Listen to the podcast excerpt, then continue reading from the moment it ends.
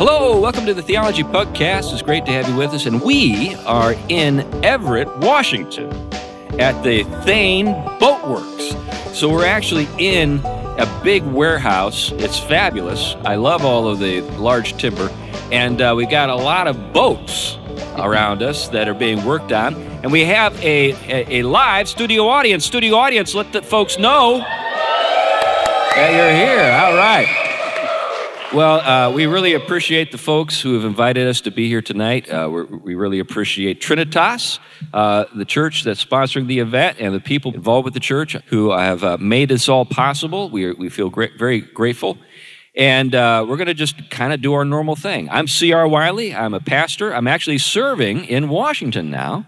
And uh, so I was in Connecticut, but now I live in Battleground, Washington and I serve a church in Vancouver, the Westminster Presbyterian Church. And uh, anyway, I've written some books, and I've got a book on Tom Bombadil that's uh, coming out real soon. And uh, things are kind of developing nicely with that. But anyway, that's enough about me. Glenn, why don't you tell us about yourself? I'm Glenn Sunshine. I'm a professor emeritus of history from Central Connecticut State University, ministry associate for Reflections Ministries, a senior fellow at the Colson Center for Christian Worldview, and probably a few things I'm forgetting. You're married to Lynn. And there's Lynn. Lynn's right here. All right, Tom. I'm Tom Price, and I'm married to Sandra. Yeah, That's there she probably is. Probably the Well- most significant thing about me. Yeah. Um, I'm a systematic theologian, Christian ethicist, and teach philosophy as well at Gordon Conwell Theological Seminary, University of St. Joseph, and a few other places. And uh, yeah, that's enough for now. Yeah, that's right.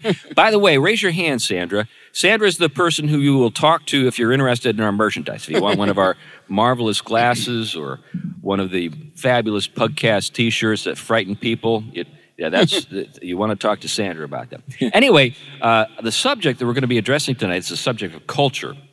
We take we want to actually address the the subject of culture and think uh, kind of out loud about how the Christian faith and culture uh, uh, interrelate, are juxtaposed, uh, how they influence each other, that sort of stuff. So um, this is something that, of course, Niebuhr wrote about, you know, Christ and culture. And so there were different models that he outlined. Remember, in Christ and culture, ways that the that church, you know, sort of the, the Christian faith and culture can relate to each other. But I don't want to kind of go there right away. I just like to think a little bit about what are we talking about when we talk about culture. What are we what are we referring to? Like when I was a kid, when people talked about culture, what they meant was high culture.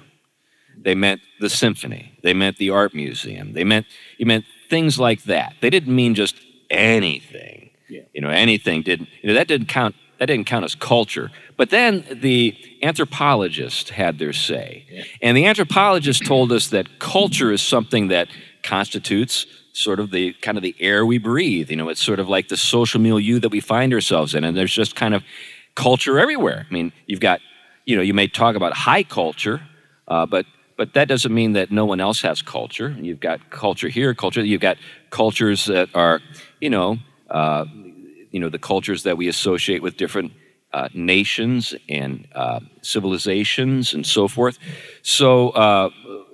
What do we what do we mean though when we talk about culture? Because if we don't if we don't define our terms, then we're likely to disagree with each other about things we don't even know we're disagreeing with each other about, or talking about things and trying to talk past each other.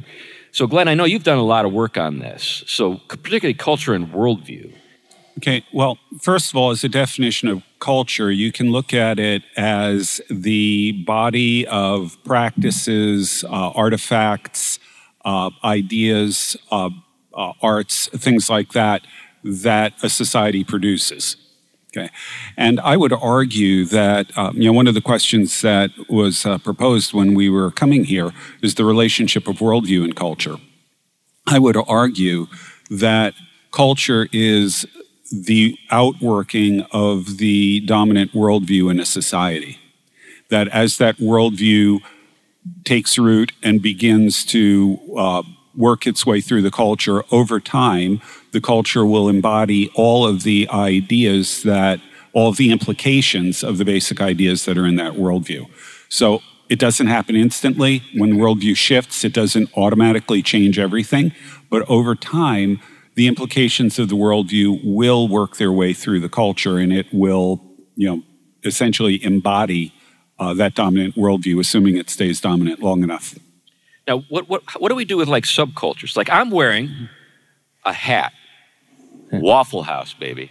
Well, there, there, Waffle House. Now, Waffle House represents a particular, I think, subculture, right? Yeah. And when, when we think about culture in the sense that you just described, I, I think of the elites.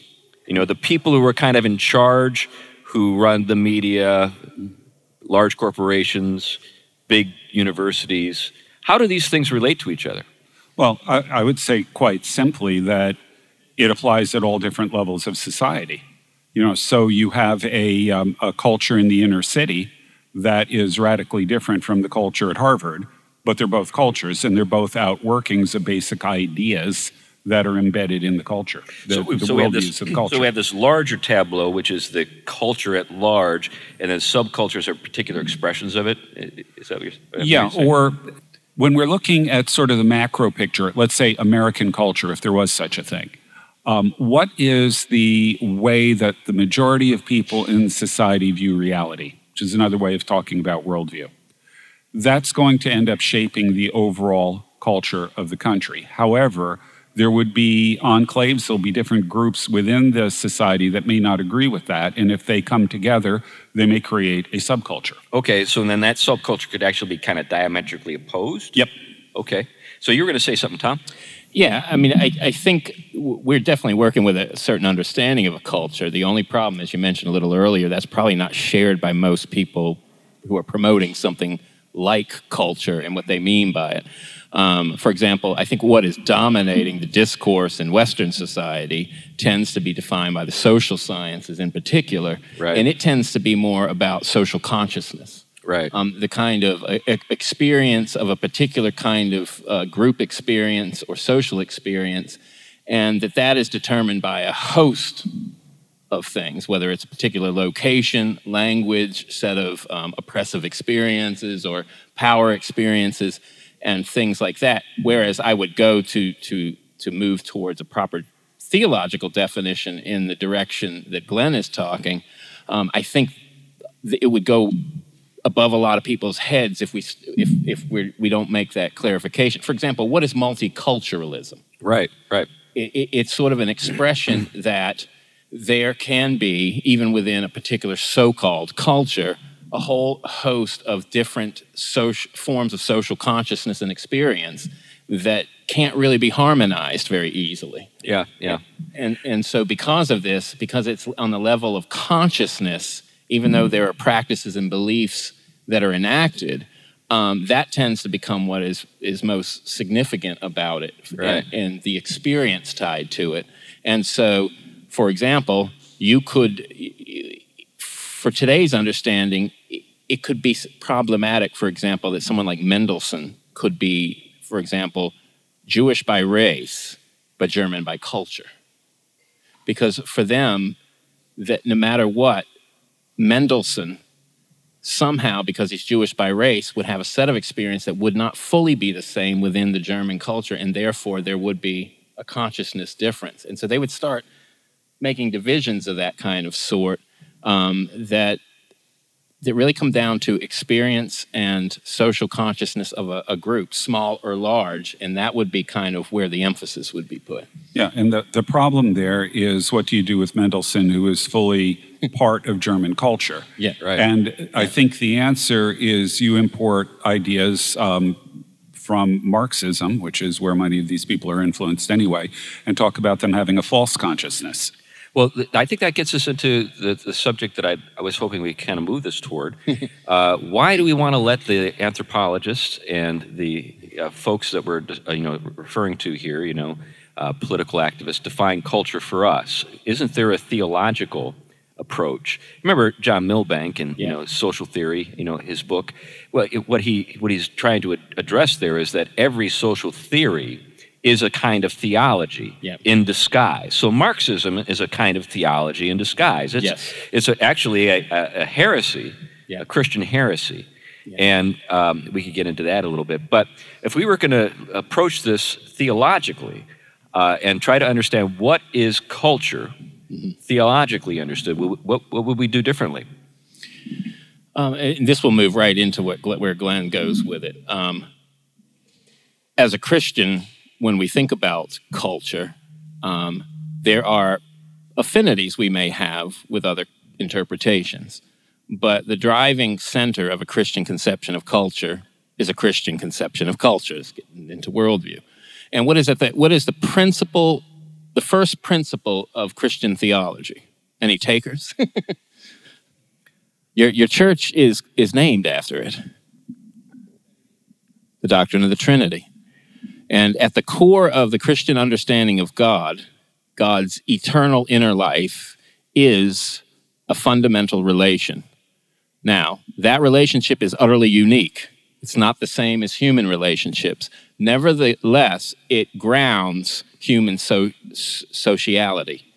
And so, right at the start, um, the distinct understanding of God and the distinct understanding of human creatures as social beings in relation, and that that's central to our relation to God, each other, and the flourishing of the whole of creation, becomes a, a, the fundamental root and ground of any significant conception of a culture.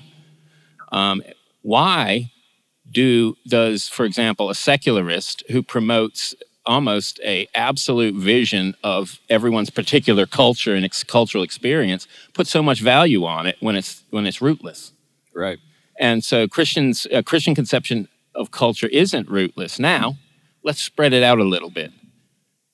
The doctrine of creation is such that creation speaks. Look at Romans, the book of Romans, for example, that the, the visible things manifest the invisible realities of God. They speak. They don't merely speak of themselves, they speak of that to which they owe all of what they are. And it is that fundamental relation that pushes human desire and creation towards its perfection, and that's where culture comes from. Now, what else does it say? Creation is also fallen, right? We didn't appreciate the Creator, worship properly, which is at the core of any proper um, culture. So, what do we do? We suppress it. And then what happens? Our loves get ill formed or malformed. We fall, depravity, and, and we become idolaters. Well, that becomes central now to fallen humanity's social consciousness, experience, practices, and beliefs. But there is still an echo in the whole of creation, as fallen as it is and everything else, to where Paul can go into, um, uh, speaking in the book of Acts, can go into a crowd of pagans and say, Look, your poets are not far from this. In him we live and move and have our being. And then there is a way in which we can fill that in with, with the substance of divine revelation as we've been given it in Christ. Um, so my whole point here is, is that we have a theo- theological ground for the social and the cultural, its significance. We also recognize that in, in the whole of the world, it is fallen, and yet there are some echoes there where some truth gets through, as distorted as it is, but when, when brought into renewal in Christ, can actually find its fulfillment too. And so this becomes, I think, the groundwork for a Christian understanding of culture, its significance, how we can relate to other things, but also be critical of their idols and their malformed social relations and love. Yeah. Well, let's t- let's t- let's take a look at the word culture then, because I think that what you've just described I think takes us right there. The uh, you know the root uh, or the you know if you look at the stem, it's cult. Yeah. Right. Cult. What what do we associate with, or what does cult refer to? It refers to worship. It refers to uh, the sort of the the the practices of a of a, of a people as they they endeavor to uh, live in light of their understanding of the divine you know, if we're talking about, say, an animistic culture where they believe that spirits inhabit, you know, everything, you know, that surrounds them, that that's going to have a different, you know, one kind of expression. But then, you know, uh, the, the, the word also is, uh, you know, we see it developed in the word uh, cultivate. Mm-hmm. You know, a culture is a kind of cultivation and uh, there's been some, I think, some interesting work uh, in the uh, in anthropology, not uh, I mean in, in uh, archaeology, uh, which has identified sort of the the, the growth of um, sort of religious practices alongside agriculture. So, for example, we've got some beer tonight. it's been uh, proposed that uh, beer comes uh, from the need to to produce, uh, you know, enough alcohol in order to, uh, uh, you know, sort of, I guess, uh, help the spirits in a number of respects, uh, inhabit the worship of the of a particular people. There's off, there are offerings that are made, but but uh, what, what we have our archaeologists are discovering that some of the oldest temples that they have been able to excavate were surrounded by large agricultural works, so fields for grain and so forth. So there's something about cultivation, worship, uh, these things go together. But then when we think about cultivation, I think that our minds uh, should also go to the work that cultures do in terms of the development or the cultivation of people. You know, so when we think about you know American culture, there are certain things about our culture that uh, help to uh, develop a particular outlook, a way of life, uh, kind of things that we measure. Uh, you know, the success of the various members of our society by. All these different things seem to go together. So, uh, one of the ways that some theologians have approached the subject is, is they'll say, okay, every every culture has a worshiping center, right? And that the ethics and the values of that of that culture are the outworking of its worshiping center. Then the question is, is what's the center? What's the worshiping center? That's a one way to kind of proceed with this and analyze, yeah. you know, the health using the, the categories that you've talked about, Tom. Mm-hmm. You know, you, you're, you're right in kind of line with this, but I'm kind of yeah. approaching it from a slightly different angle. Yeah, and I think it's couple, it's it's right along the line of what Glenn's saying with worldview. I mean, whether you use it as the, you know theological vision, as I tend to emphasize that term, worldview is what he's using there. The way in which your fundamental beliefs about what is ultimate determine the rest of the story. I'll let you run with it. yeah, um, when you when when you're talking about worldview, there are a lot of different ways of analyzing it. Everybody's got a, a different approach, but fundamentally, there are I would say that your worldview is what you think of as common sense about the world. And one of the key parts of that is what are the things that are ultimately real? And how you answer that question really shapes pretty much everything else. Let me give you an example. Um, if you are a Hindu, this is all, all, these are overgeneralizations, but you'll get the point anyway. If you're a Hindu, the physical universe is a dream in the mind of God. If you are a Buddhist, the physical universe is an illusion. If you are a some Native American tribes, the physical world is sort of real, but the world of dreams is more real. If you are a Muslim, the physical universe is real, but in classical Islam, everything that happens in the world is a result of the direct action of Allah in the world. There are no secondary causes. Allah causes everything.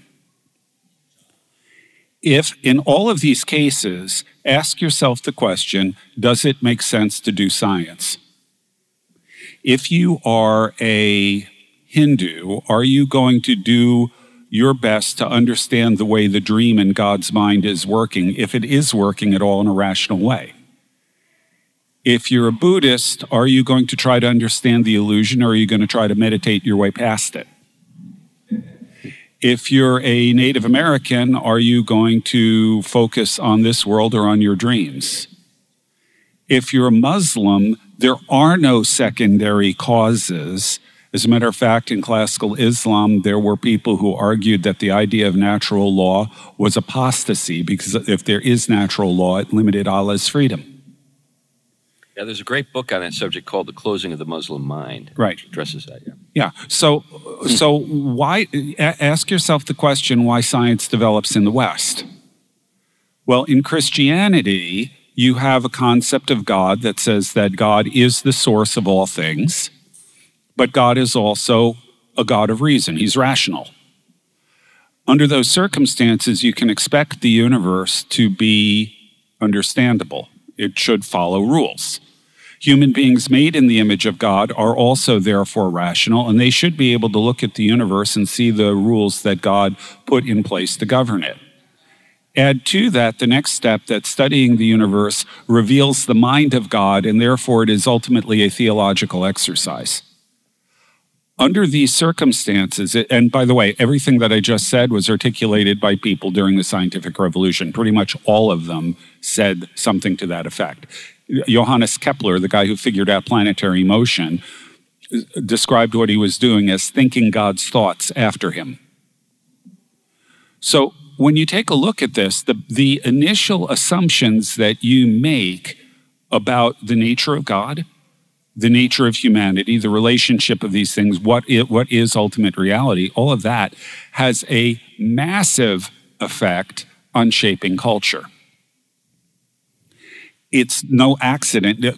Frankly, modern science could not develop anywhere except one that had a Christian worldview. This brings us to something I think it'd be worth thinking a little bit about because Tom kind of introduced the subject a little bit with multiculturalism. Uh, we live in a world today where a kind of neutrality is promoted that um, discourages us from evaluating and judging cultures. Yep.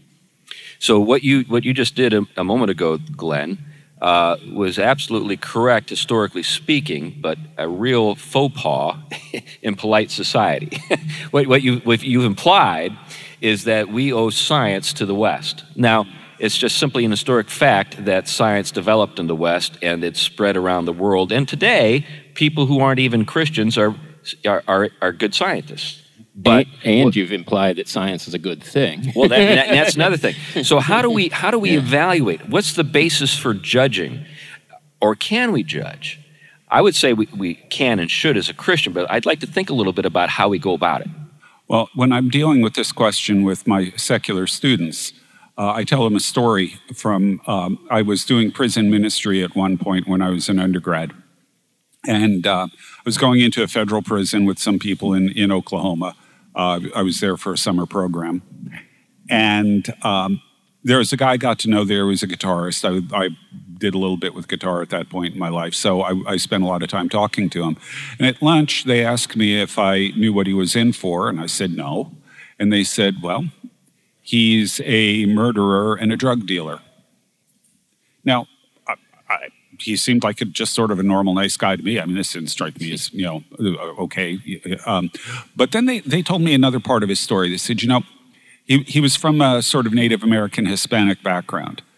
Uh, and whether it was because of the worldview coming in from Native American cultures or his prior drug use, he decided one day that he was immune to the white men's bullets and decided to walk out of the prison. The guards violated their orders and did not shoot to kill. They shot his legs out from under him, and he spent months and months and months in the hospital getting his legs put back together to the point where he could walk again.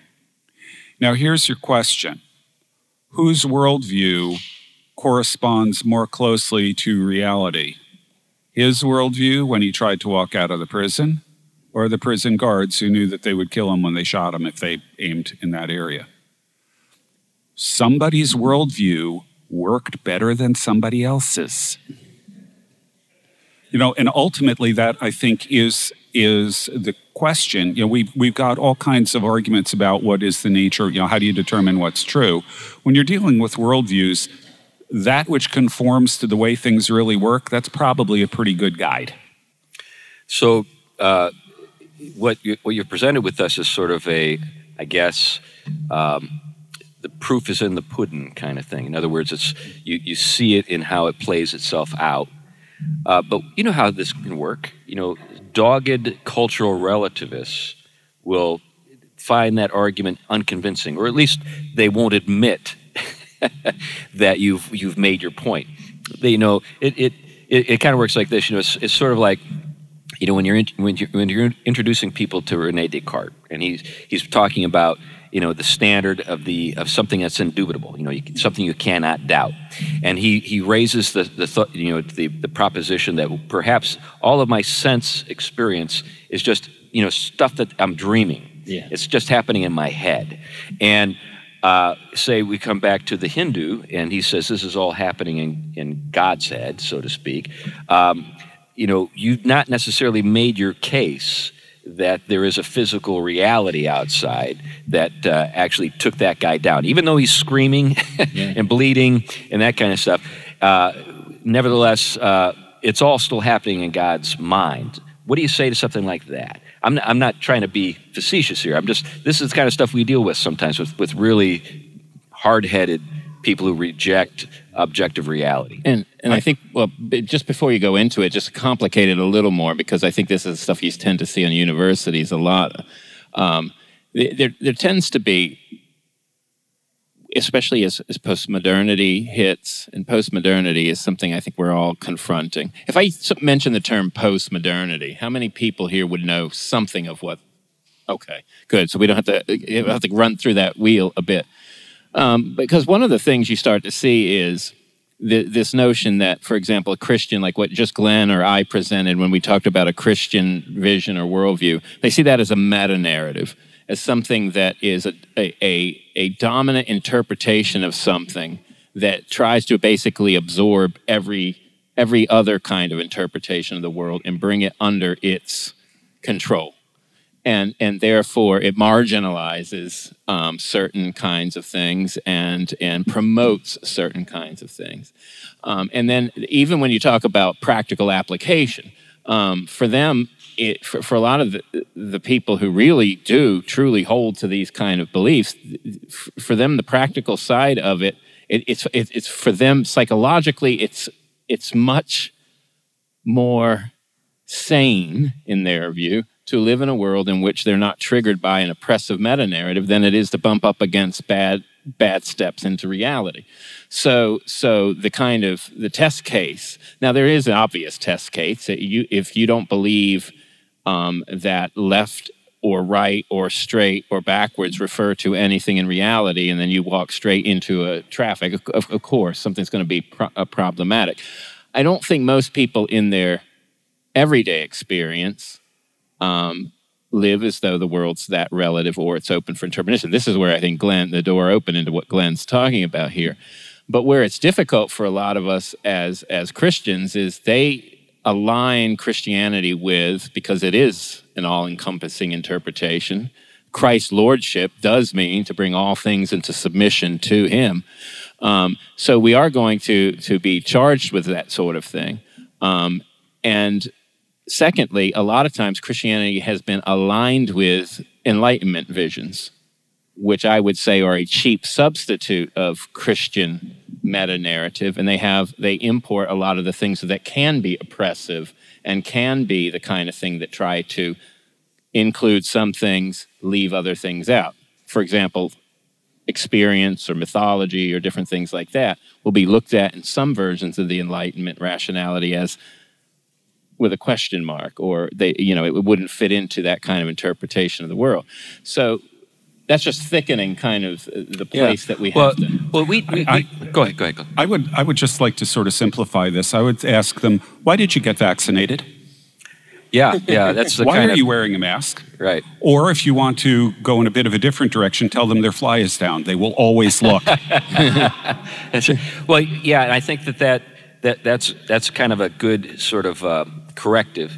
I think you know, getting to some of the things that Tom is referring to. We've been in you know academic environments for the last you know 20 to 30 years of our lives, and we all know that this kind of uh, game that people play with the meta narrative and oppression uh, is, in some sense, disingenuous because there is a new meta narrative that's been sort of introduced that uh, is hidden so, you know, for example, when I lived in Cambridge, I lived right between Harvard and MIT, and I lived in this place that was uh, ostensibly, you know, one of the most uh, diverse places in the world. But I noticed that everybody was very much the same in certain respects. There was a certain ideology that they all shared. There was a certain kind of uh, set of tastes that they all possessed, and uh, there was a, a you know a, a kind of a fashion consciousness uh, particularly amongst the younger people, that was remarkably similar, regardless of what your skin color was or what your accent was. In other words, there was a kind of a there, there had this sort of environment, this multicultural environment, was its own kind of meta narrative, its yeah. own kind of culture, and it was it wasn't owning itself as such. It was it was really kind of a sneaky way of of manipulating people and getting them to go along with certain things, and you know it, it would be things like you just mentioned, Glenn, that would be kind of the reality checks. I remember one time I lived in, as I noted, in, in this uh, this part of Cambridge, and the and we had people in our, our, our apartment building who were really from all over the world. And uh, one uh, night, about three in the morning, our, our uh, kitchen ceiling just collapsed. And the reason it collapsed is because the people upstairs uh, had never experienced indoor plumbing and they had left the faucets on and had let the, the, the, sink fill up with water and it just literally overflowed uh, and it just saturated the, the floor and then our ceiling, and then it all came crashing down. There was a certain place where even the civil authorities in the city of Cambridge said, "This is too multicultural. this, this is this is not uh, the kind of multicultural. What we want is multiculturalism as expressed in sort of like interesting food." Uh, you know, different clothes, you know, that kind of stuff. But multiculturalism at this sort of practical level is just not workable, and no one's going to uh, take it seriously. No one's going to let that real sort of way of life uh, take root in Cambridge. We're not actually going to let people build mud huts in the middle of town. Not in Cambridge, but I'm starting to see yeah, it maybe in Portland. In Portland. yeah, things have come a long way since I lived in Cambridge. But you get what I'm getting at. yeah. yeah. Well, and also, I would argue that the current meta narrative that is being promoted by these people who ostensibly believe in cultural relativity and multiculturalism is critical theory. Yes, that's right. You know, that is functioning as the new meta narrative. And as I noted before, it's a kind of heresy. It's a Christian heresy. We can trace its roots to the Christian faith. Yeah. And, and one, I mean, let, let's go back maybe a little bit to the fact that Christianity bursts on the scene into a world of a whole host of variety of cultures. And it comes out of a particular culture, a culture um, that is brought into a sanctifying relationship with the, the uh, God of Scripture, right? The God of Abraham, Isaac, and Jacob. That little Trinitarian hint going on there early on. And one of the things that you note is, first and foremost, though, though uh, Israel um, the people of God are called to be a particular kind of people to live out in relationship to being brought into a distinct kind of relation with the creator of the universe, to be distinct, separate. Nevertheless, they bumped up against a whole variety of cultures, and their relationship to those other cultures was complicated sometimes. Sometimes it was easy to get tempted and move into those places and adopt their gods, syn- syncretize. Um, other times, in, in, in, a whole host of complications arose that way. Um, other times, though, they were able to incorporate some of those things and almost almost bring them in more innocently. Um, and even outsiders, you, talk, you know, get into Melchizedek and, and all these these sorts of things. Um, and so the relationship is not so easy all the time even though there is there is on the one hand this call to be a distinct people ordered and fashioned one way. There is a kind of god openness to the desire of the nations and other cultures when related to the right way right? And so then you see in christianity this really floods on the scene. I mean what is the first thing you notice about your your your new testament? Originally written in Greek, right? So mm-hmm. here we are having a distinct people starting to live in, within the confines of a different culture, and there's a lot of assimilate. Uh, Hellenic culture is impacting Hebraic culture. Yeah, very intentionally so. And, and then what you have is a mission to go into every nation, people of every tribe, and everything else, because now the announcement is Jesus Christ is Lord for you too. I've heard this described as the Empire Strikes Back. So what you, what you have is is that you've got the you know this uh, this uh, colonizing uh, and expansive culture, obviously with Hellenism and Alexander the Great, and then later with you know Latin, you know uh, you know Roman culture, and uh, and then as after you know this you know empire is established, the, this, there's this kind of a back uh, backflow of, of influence. It's not just simply moving in one direction, it's but moving in two directions. Yeah. And so the Empire Strikes Back is that kind of. We see it, it with you know the British Empire. Yeah. You, know, you go to London today, and it's hard to find people who you know whose ancestors are actually from that part of the world.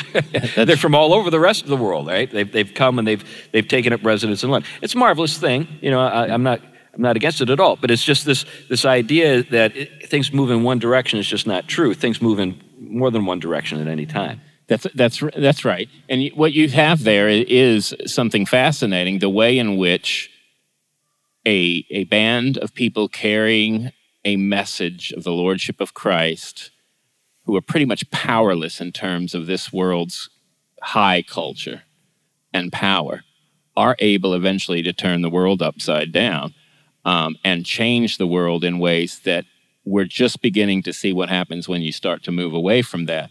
But prior to this, there's a couple things I don't want to lose. One is the distinct message of Christians is that the eternal logos, the very fabric of meaning and definition and purpose of everything, became flesh and dwelt with us. And we beheld his glory. So let's stop here and just reflect on that a minute. So you, you your, your initial statement about the eternal logos, right? So that would imply, or that does, I think, not merely imply, but it, it you know, sort of establishes that every human culture, every human community, in some sense, is dependent upon its creator. And its very sort of systems of meaning, in some sense, yes. are connected to the Logos. Because it says, what's the next thing it says? Through the, well, John's gospel, in the beginning was the Word, and the Word was with God, and the Word was God, right? Um, the Word, through the Word, all things were made. All things. There was not anything made that has not been made by Him. In Him was life, but He is the light that lights every man. Now, of course, there is there is the next phase. He comes into His own. His own don't receive Him. That's that's the fall part. But lights every man, the desire of the nations, the light of the world. So let's, let's reflect a little bit upon a couple of those things. Uh, uh, desire of the nations. I've heard you use that term obviously it's scriptural. What does that imply? It, it implies similar. I my, the way I would look at it is it's very similar to the creation groaning. That that there there is there is no nation that has been abandoned by God, and that the gospel is to go into all of these nations and proclaim Christ's lordship and bring into relation to Him all that all that is his and his purposes. I, th- I think it goes a little further um, it, when you're looking at it from a human level. I, um, the word nation there is a little bit tricky. It doesn't mean exactly the same thing that we mean with nation. Um, it can, but it also means things like people groups and, and tribes and things like that. But I think that what it what it's pointing to is that all of these nations, however you define it, at their highest and at their best ideals, what they're looking for is found in Christ. So he is the desire of the nations in the sense that the greatest aspirations, the greatest hopes, the greatest ideals of those nations find their fulfillment in him. Uh, this is the kind of thing that Tolkien and Lewis talked about when they uh, when they said that you know the the myths of the Corn King, the dying and rising gods, all of these kinds of things of mythologies were hints or echoes of the true myth of Jesus Christ. Uh, it's not so much that the way you know the the Jesus myth people say, you know, he's just a copy of all these pagan gods. It's actually the other way around. These were anticipations based on common grace that these cultures had that that something like this must happen. Yeah, I'd like to reflect a little bit on our uh, peculiar situation in the West today. So, what we're referring to here is pagan cultures and how those pagan cultures, in other words, pre Christian cultures, uh, in some sense anticipate or have elements uh, in those cultures or aspects to those cultures that, uh, in some sense, reflect God's work and uh, what C.S. Lewis referred to as good dreams, right? And so the, the, the evangelist, the missionary, whomever can co- come into the culture and see uh, that he's not working from zero or she's working from zero, but there's something already going on. Now, our situation in the West is different. Yeah. So we're in a situation now where I would say we're in an anti culture and a culture of death. And what I mean by that is we've rejected the source of life. So we find ourselves in a post Christian environment, which is very self consciously rejected Christ and rejected the Christian faith and what it means. And what that's left is this huge cavity. Now, a lot of uh, you know modern philosophy was very forthright about the challenge of that. You know, Nietzsche. When we think about Nietzsche, we, in, in his uh, you know uh, his statement that God is dead, you know, and thus spoke Zarathustra. It's not necessarily uh, gleeful. It's it's more or less uh, we are in deep trouble here because we have this black hole in the center of our Western imagination now, and the only thing that could fill it in is God, and that's what we don't want, or, or we don't think we can we, we can believe in anymore. Now, I don't think that he made. I don't think any of those philosophers made a case that I think was sound, but a lot of our culture despisers of religion, you know, in places where we've hung out, uh, just simply are not open to entertaining the possibility at an intellectual level that that the Christian faith is true. So now we find ourselves in a in a culture that's an anti-culture. What does that mean? Well, it means that it doesn't cultivate, it doesn't it doesn't enrich, it doesn't uh, produce the kind of fruit. In fact, fruitfulness is something that is becoming harder and harder for people to justify.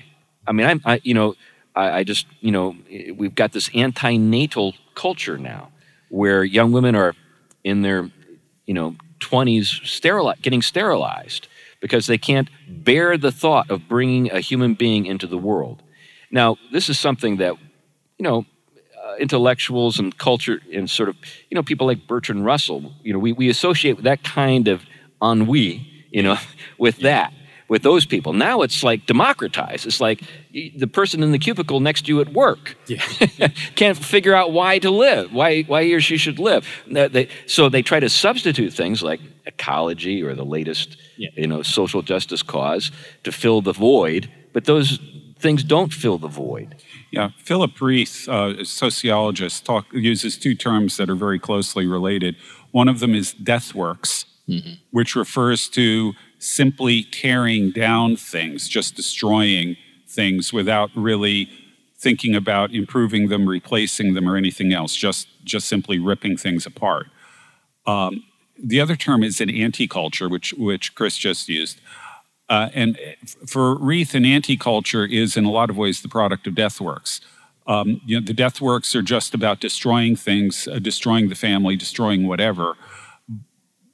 And in an anti culture, you don't replace them with anything. I mean, there, there is no vision of what the world ought to look like.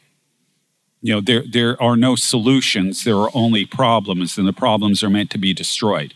But they don't really offer anything as here is the better alternative.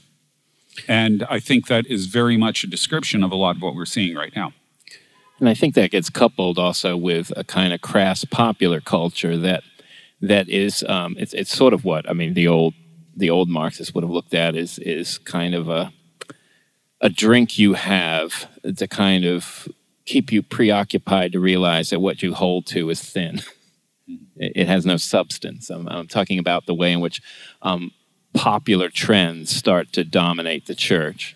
Right. Um, the way in which um, there is this this sense that you're a part of something meaningful, but but you scratch it really hard and you realize, you know, there's nothing nothing at all there. Well, that, that, that I, you're, you're, going right in the direction I yeah. was thinking about here, Tom. You know, if if we live in an anti-culture, a culture of death, a culture of with uh, you know in which death works are celebrated, um, and we try to contextualize ourselves to that culture of death.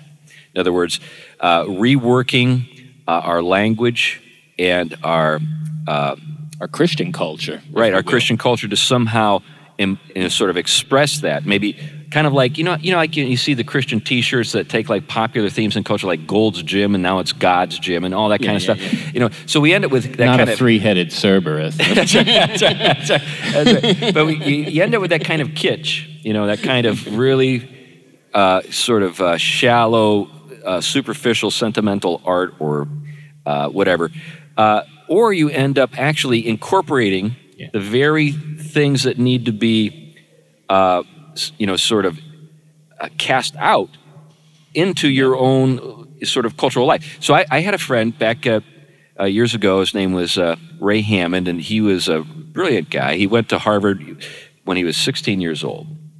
He grew up in inner city Philadelphia. He was a black guy, and he, I think he had his, his degree from Harvard by the time he was 20. He had his medical degree from Harvard by the time he was like 24. And uh, so he had he'd begun practicing medicine and decided that God had called him into the ministry. and so he went back and got his, got his, his MDiv. And, and so we're talking about a really super sharp guy. And I was talking to him one time about this. I was, you know, we were talking about uh, black American inner city culture.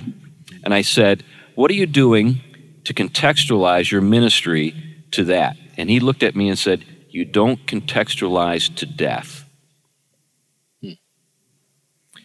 What they need is life, Yeah. not a mockery or a sort of, uh, you know, sort of Christianity dressed up to look like, you know, hip hop culture or something like that. and I think one of the things, I mean, I know, I know looking at it from from theology and the challenges that theology has had as it entered into the modern world and postmodern world in particular, I think one of the the biggest um, challenges that we have is the way in which we have domesticated the um, transcendence and the way in which we have domesticated the gospel and the message. What do I mean by that? We make it so familiar that everything that is significant about it resurrection, incarnation, Trinity. But what we've ended up doing is domesticating things, making them so familiar that that which is of significance is what is is Right. either made so that it's inoffensive and it you know what, what does popularizing the faith do but make it inoffensive and lose the very thing that is at the heart of it that that it is there is something most fundamentally unlike us about all of this because it's that in which we find our fulfillment it's not within us or the world or in popular mm-hmm. culture or trends or anything else. It's something completely outside of it in in in the sense of what is that that should be attracting us to it. I mean think of it this way. If christ is lifted up he will draw all men unto himself. Now what can you do to popularize that? Without trivializing that's it. right. Right, right. that's right. I mean, it, I mean, at the very heart of it is a scandal that this cuts across all human means and methods of what would work. Right? Right. I mean, let's come at it from a different angle. I mean, let's go to what is at the heart of the reality vision of Christianity that distinguishes it from everything else. It's that you have at the core of reality, the Trinity, something uh, the the ultimate reality of all things is at perfect bliss at all times and peaceable. What does that mean? It means that God is not in conflict with the rest of creation like other gods are, right? The, the, the, uh, read the other stories. Creation's in conflict. Um, Hegel, you have thesis and antithesis. The only thing God's in contact in conflict with is sin, right? And so, so one of the things that we have going on here is that the way in which Christ crucified and resurrected is proclaimed in its it, it, the way scripture puts it it's a scandal to the world because the world wants to use its power its methods and means and what you have is a dead man on a tree becoming the very vehicle through which we have eternal life. And so what you if you package that any more cheaply you distort the very thing, the very riches that we have that transcend all cultures, condemn all cultures, but also all, renew all of those things in them that that need to be brought into their eternal home. Yeah, you you you you you introduced your your statement there, Tom, with the with an interesting uh, phrase, reality vision, which I think relates to what you were talking about, Glenn, with regard to worldview. But I think many of uh, you know the people I've known over the years and, and the churches I've I've pastored and and I've enjoyed fellowshipping with, if you were to ask them what is Christianity, they wouldn't say reality. They would say something like Jesus in my heart. Now, Jesus in your heart's great. I'm not against that. but uh, that is uh, making Jesus portable so you can take him with you wherever you go like a little friend. So that's really, now that's a very powerful little friend. Yeah. but you know what I'm getting at? That's a form of like domestication, right? Yeah. Im- making Christ manageable. Yeah, but what, what we what we're I think getting at is that Christ is the very foundation of reality. That he, you could say that Christ is what is ultimately real. He is the Logos of God, who, you know, you've mentioned this many times, from whom, through whom, and to whom are all things. All things, which would mean what? All things. in, in all of creation, Right. all cultures, even though fallen. That's why the gospel is applicable to all. Right, right. But I, I guess that's the thing we're kind of getting at here. Uh, maybe, maybe the the problem that we we see today with how the the church, at least in the West, is going about its work is it's it's thinking too small. You know what I'm saying? We our, our vision is is too narrow or too focused in on our inner lives or the particular problems we have. Now, all, those, all those things are important. Those are part of all things. So they, we get to those things, you know, in ministry. But I think that we, we need to see how those things relate to the big picture, right? Where this brings me is I'm, I'm think about the degree to which the church has unwittingly adopted ideas out of the society as a whole. Um, and this is where our discussion of death works and culture of death and anti-culture and all of that comes in. Um, we don't, I think, in, in a lot of a lot of our evangelical leaders, frankly, are in a situation where they don't have a robust enough view of the transcendence of God, uh, of what all things mean, all of those kinds of things, and they are substituting for it uh, ideas and values from the culture, always sort of one step behind the culture, by the way. That's But- right. That's right. But, That's right. but, but you, you know something is really on its way out when the church adopts it. right yeah so but you know but w- when, when you look at some of the absurdities that exist in our culture right now um, birthing persons Right. you know um, the, the whole transgender thing i mean it is patently absurd on a whole lot of levels and nobody would have believed 10 15 years ago that this would now become orthodoxy that you can get fired over by using the wrong pronoun. Um, hmm. Yet we see well that that by the way itself is a logical conclusion based on other assumptions that exist in secular culture I I won't trace that all out, but when once you make certain assumptions in secular culture, when they become dominant, in, inevitably their logical results will embed themselves in the culture. That's what's happened. That's where that's where the whole transgender thing comes from, um, and a whole host of other things. But the problem is the church has assimilated so much to the culture that it doesn't really understand frequently how you know they, they know that this is wrong but they don't quite understand how to deal with it. Um, because they've adopted things like the culture's definition of love which is if you love me you will affirm me. That's not really a biblical concept of love. Biblically love is seeking a neighbor's highest good. Affirming them in a lie is not seeking their highest good but we don't understand these things, or, or at least too many people in the evangelical world don't understand these things because they have never really thought through a lot of the implications of, of transcendence, the lordship of Christ, the integrity of creation as created by God, um, and so on. And instead, we've just been constantly trying to make ourselves look good to the culture. There, are a couple of thoughts that come to mind here. I think you're right. I think there are some folks who are simply uh, uninformed, naive, um, kind of suffering from wishful thinking.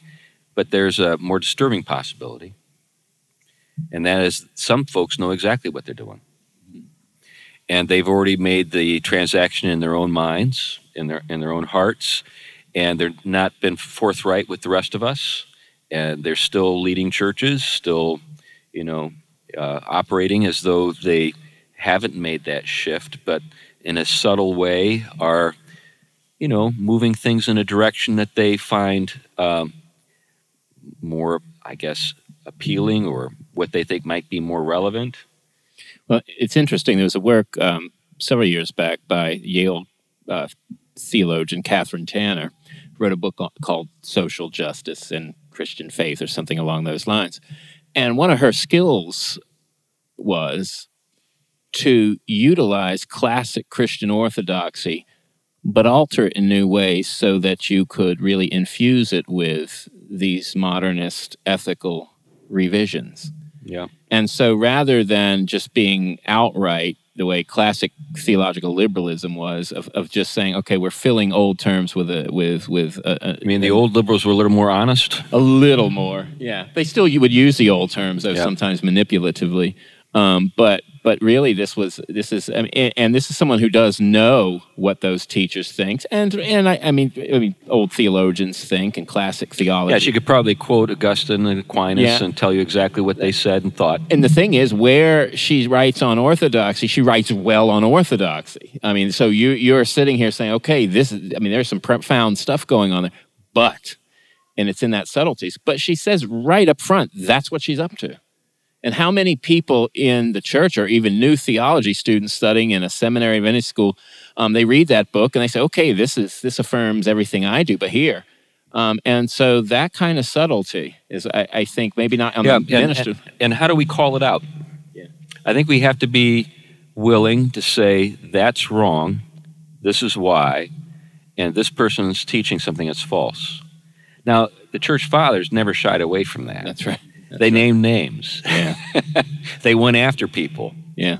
you know and i think uh, there's a kind of i don't know uh, i guess culture of politeness where we don't want to go in certain directions and i understand why we don't want to be abusive well it, but i don't know if if, if we're going to be able to to address uh, heresy if we never say that's heresy I, I have a I have an interesting thing that comes to mind when uh, for both of you maybe a question to ask is to what extent has the secular liberal conception of tolerance become adopted so much by evangelicals and the Christian church, especially in the West, that it's so afraid to violate that by being seen as intolerant.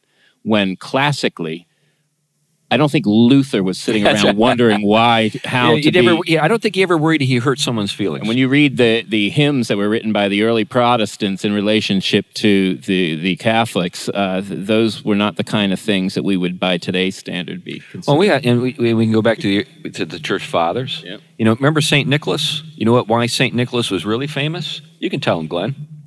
At the Council of Nicaea, he got so upset at Arius, who denied the deity of Christ, that he went over and belted him. And there's a lot of Calvin children named Calvin here. And does anyone remember what Calvin did to the one who didn't uh, didn't affirm the doctrine of the Trinity?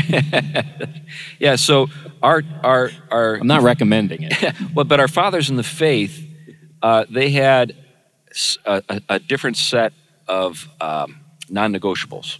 That, I think that's the thing. Maybe maybe when we when we talk about culture, we should say every culture has some boundaries that are non-negotiable, and we have in contemporary culture, say multicultural sort of uh, etiquette.